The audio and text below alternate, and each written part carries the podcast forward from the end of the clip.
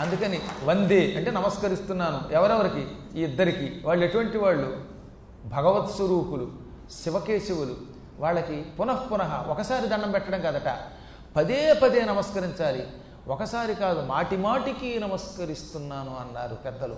అటువంటి మహానుభావుడు వేదవ్యాసుడు ఈ ఏడు వందల శ్లోకములతో భువన బ్రహ్మాండములలో ఉన్నటువంటి అమ్మవారి తత్వమంతా ఇచ్చేశాడు మనకి. ఇందులో ఉన్నది తత్వజ్ఞానం ఇందులో ఉన్నది మంత్రజ్ఞానం ఇందులో ఉన్నది అపూర్వ బీజాక్షరములు. అమ్మవారి యొక్క ధ్యానంలోనే ఆయన ప్రారంభంలోనే మనకి అమ్మవారు ఎలా ఉంటుందో కళ్ళకు కట్టాడు. అమ్మ మూడు రూపంలో ఉంటుంది. ఒకప్పుడు నీలంగా ఉంటుంది ఒకప్పుడు ఎర్రగా ఉంటుంది ఒక్కొక్కప్పుడు తెల్లగా ఉంటుంది. తెల్లగా ఉంటే మహాసరస్వతి అన్నాం. మంచి బంగారపు రంగులో ఆ ఎరుపులో సువర్ణము ఏ ఎరుపులో ఉంటుందో ఆ ఎరుపులో. పుటం పెట్టిన బంగారం వంటి రంగులో ఉన్నప్పుడు లక్ష్మీదేవి మహాలక్ష్మి మహాసరస్వతిగా మహాలక్ష్మిగా. నీలముగా ఉన్నప్పుడు మహాకాళిగా పిలువబడుతుంది. అంటే మూడు రంగులలో ముగ్గురు మాతలుగా ఉన్న జగన్మాత. అందులో ప్రారంభం ఎప్పుడు కూడా తమస్సుతో మొదలెట్టాలి. ముందు నీలం ఆ తర్వాత ఏం చేస్తాడు? బంగారపు రంగు. చిట్ట చివరికి ప్రతి వ్యక్తికి సత్వగుణం కావాలి. అందుకనే మీకు చూడండి దుర్గా సప్తశతిలో మూడు చరిత్రలు ఉంటాయి ప్రథమ చరిత్ర మధ్యమ చరిత్ర ఉత్తమ చరిత్ర. ప్రథమ చరిత్రలో నీలపు రంగులో ఉన్న అమ్మని వర్ణించారు. ద్వితీయ చరిత్రలో ఎర్ర రంగులో ఉండే లక్ష్మిని వర్ణించారు. తృతీయ చరిత్రలో స్వచ్ఛమైన సాత్విక గుణంతో తెల్లని రంగుతో ఉండే శారదా పరమేశ్వరిని వర్ణించారు. అక్కడితో ఇక అమ్మవారి యొక్క సంపూర్ణ చరిత్ర పూర్తవుతుంది. ఈ విధంగా మూడు రూపాలలో ఉన్న అమ్మవారు మన కళ్ళకి కట్టినట్టుగా అపూర్వంగా ఎలా ఉంటుందో ఆవిడ ఏ ఏ ఆయుధాలు ధరిస్తుందో ఏ రూపములో ఏ ఆయుధములు ఏ చీర కొడుతుందో కూడా చెప్పారు. ఉదాహరణకి ఇప్పుడు ప్రారంభంలో ఏం చెప్పారు మనకి? అమ్మవారు మహాకాళికని సేవించి మొదటి చరిత్ర చెబుతాను. ఆ మహాకాళికి ఎలా ఉంటుంది? ఆవిడకి పది ఆయుధాలు ఉన్నాయట.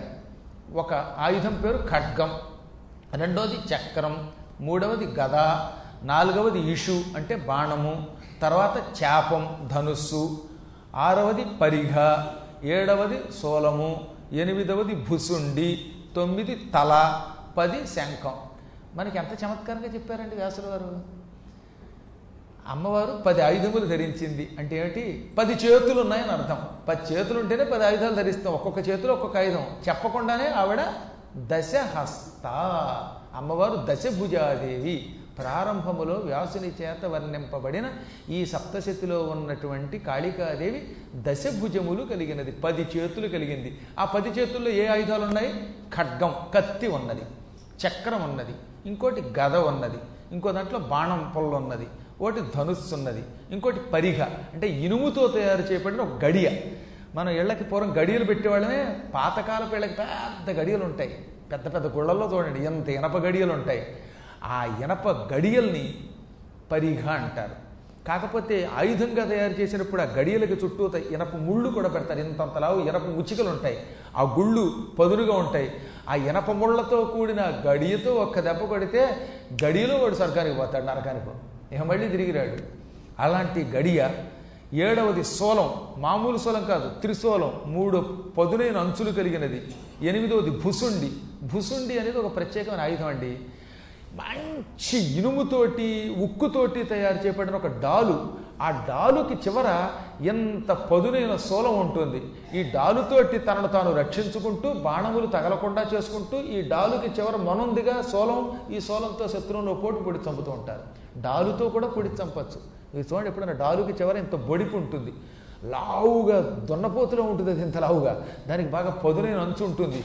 సోలంలో ఉన్నటువంటి ఆ డాలు చేత్తో పుచ్చుకుని అవతల వాడికి యుద్ధం చేసి దెబ్బ తగలకుండా కాచుకుంటూ మధ్యలో డాలుతో పోటీ పొడిస్తే ఇహవాడు లేచి పైకి వెళ్ళిపోయినట్టే. అటువంటి డాలుని సోలముతో కూడిన డాలుని భూసుండి అంటారు. ఓ చేతిలో మానవ శిరస్సు రాక్షసుల శిరస్సు ఉంటుంది తల. అందుకే అక్కడ సుస్పష్టంగా ఏం చెప్పారు? ఒక దాంట్లో శిరహ తల కూడా పట్టుకుంటుంది. పాపాత్ములైన రాక్షసులారా మీరు వెకిలి వేషాలంటే ఒక్క దెబ్బకి మిమ్మల్ని నరికేసి ఇలా పట్టుకుంటాను రోయ్ అన్న రాక్షసుల యొక్క శిరస్సు చేతితో పట్టుకుని వాడు కూడా అదృష్టవంతుడే చచ్చినాడు కూడా. చచ్చినాడు అంటే తిట్టుకొస్తామా ఆ చచ్చినవాడు ఎంత అదృష్టవంతుడు అంటే అమ్మవారి చేతిలోకి వచ్చాడు కదా. అమ్మ తన చేత్తో వాడి శిరస్సు పట్టుకుందంటే వాడికి ఇంకా పాపాలు ఎక్కడున్నాయండి? అమ్మ స్పర్శకుని వచ్చుకుని అమ్మలోకానికి వెళ్ళిపోయాడు.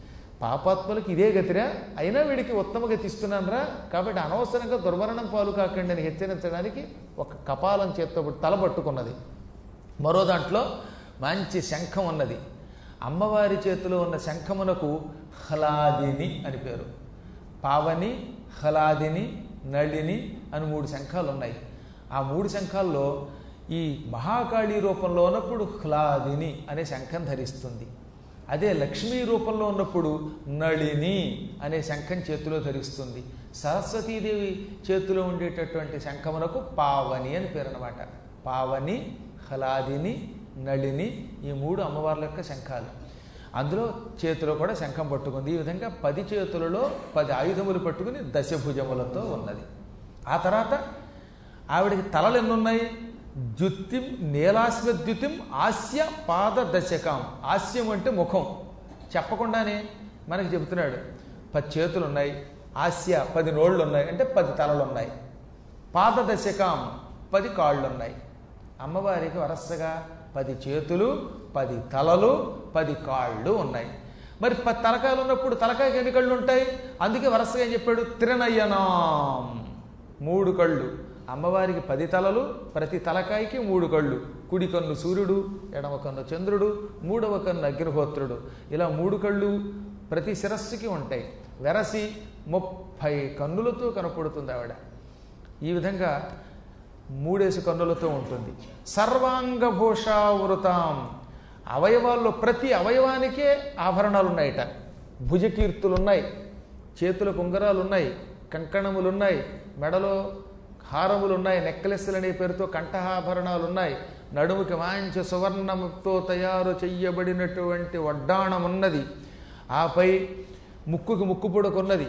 శిరస్సు మీద కిరీటం పత్తలకాయలకి పది కిరీటాలు ఉన్నాయి ఆ కిరీటములు సూర్య భగవానుడిలా ధగధగా మెలిగిపోతూ ఉంటాయి. పైన చంద్రరేఖ ఉంటుంది అష్టమి నాటి చంద్రరేఖ ఉంటుంది నుదుట పొడుగ్గా ఒక కన్ను ఉంటుంది. ఆ కన్ను తిలకల్లా కనపడుతుంది. మూడవ కన్ను అగ్నిహోత్రుడు ఎప్పుడు తెరవబడ్డ కదా? అందువల్ల మూడవ కన్ను పొడుగ్గా పెట్టుకున్న తిలకములాగా ఉంటుంది బొట్టులా ఉంటుంది. అళిక చుంబి కస్తూరిక అన్నమాట ఇక పాదములకు కూడా మంచి గండపిండీరాలు నూపురాలు ఉన్నాయి. ఈ విధముగా శరీరములో ఏ అవయవములో ఏ ఆభరణం ఉండాలో అటువంటి ఆభరణములతో ఉన్నది. ఇంకా ఆవిడ కాంతి నీలాస్మ్యద్యుతిం అన్నారు ఆవిడ అస్మ్యము అంటే రాయి నీలాస్మ్యం నల్లరాయి చేతికి ఉంగరాలు ధరించేటప్పుడు నీలము అని ఒక రాయి ధరిస్తారే ఆ నీలపు రాయి కాంతి వంటి కాంతి కలిగినది. ఆవిడ నీలపు వర్ణములో ఉన్న ఒకనొక రత్నము వలె మెరిసిపోతోంది. ఈ నీలపురాళ్ళు తళ తళ తళ మెరిసిపోతాయి. అదొక అపూర్వమైన కాంతి. నలుపు కాదు నీలవర్ణం అన్నమాట. రామచంద్రుడు ఏ నీలంలో ఉంటాడో అటువంటి నీలపు రాళ్ళ రంగులో ఉంటుంది ఆవిడ. కొంతమందిని ఈ చూశాను. ఈ మధ్యన మంచి మంచి రాళ్ళు వేసుకొస్తున్నమాట నాలుగు రాళ్ళు వెనకేసుకున్న వాళ్ళు ఈ రాళ్ళు వేయించుకోగలరండి ఈ మధ్యన ఒక ఆవిడ వచ్చింది. నేను నాలుగు రాళ్ళు వెనకేసుకున్నాను గురువుగారు. కిడ్నీలో స్టోన్స్ అండి అండి ఆవిడ. కాబట్టి కిడ్నీలో స్టోన్స్ పెట్టుకుంటే ఆ తర్వాత మళ్ళీ సిడ్నీ దాకా పోవాలి ఆపరేషన్కి. ఆ రాళ్ళు కాదు కాస్త నాలుగు రాళ్ళు ఉంగరంలో వేసుకోండి. లేదా డబ్బులు దాచుకోండి కానీ మొత్తం మీద అమ్మ నేల వర్ణములో ఉన్న మణి యొక్క రంగులో ఉంటుంది. అటువంటి మహాకాళిక మహాకాళికని సేవే సేవి సేవించుదురుగాక సేవించాలి సేవిస్తున్నాను. ఆవిడ ఇంకా ఏం చేస్తోంది? మధువు కైటబుడనే రాక్షసుల్ని సంహరించడానికి విష్ణువుకి సాయపడిందట. పూర్వం బ్రహ్మదేవుడు మధుకైటబులని రాక్షసుల్ని సంహరించలేక నానాయాతన పడి విష్ణువు దగ్గరికి వచ్చి ఓ విష్ణుదేవ మధుకైటబులని రాక్షసుల్ని సంహరించి నన్ను అనుగ్రహించు అని ప్రార్థిస్తే అప్పుడు విష్ణువు లేవకపోతే అప్పుడు ఆయన అమ్మని ప్రార్థిస్తే అప్పుడు ఆ విష్ణువు శరీరం మీద నుంచి ఆవిడ తప్పుకుంటే విష్ణువుకి మెలుకు వచ్చి వాళ్ళని చంపాడు. ఈ విధముగా పూర్వం మధుకైటబుల్ని సంహరించడమునకు విష్ణువునకు సాయపడి బ్రహ్మచేత స్తుతింపబడిన ఆ కాళికని నేను సేవిస్తున్నాను. ఆ కాళికాదేవి నన్ను రక్షించుకాక అని అపూర్వంగా ముందు ధ్యానం చేసి అప్పుడు చెప్పాడు. నాయన శ్రద్ధగా విను. నా ఆరాధ్య దేవత జగన్మాత ఆవిడ చరిత్ర ఇది ఎనిమిదవ మనువు యొక్క చరిత్ర దుర్గా సప్తశతి.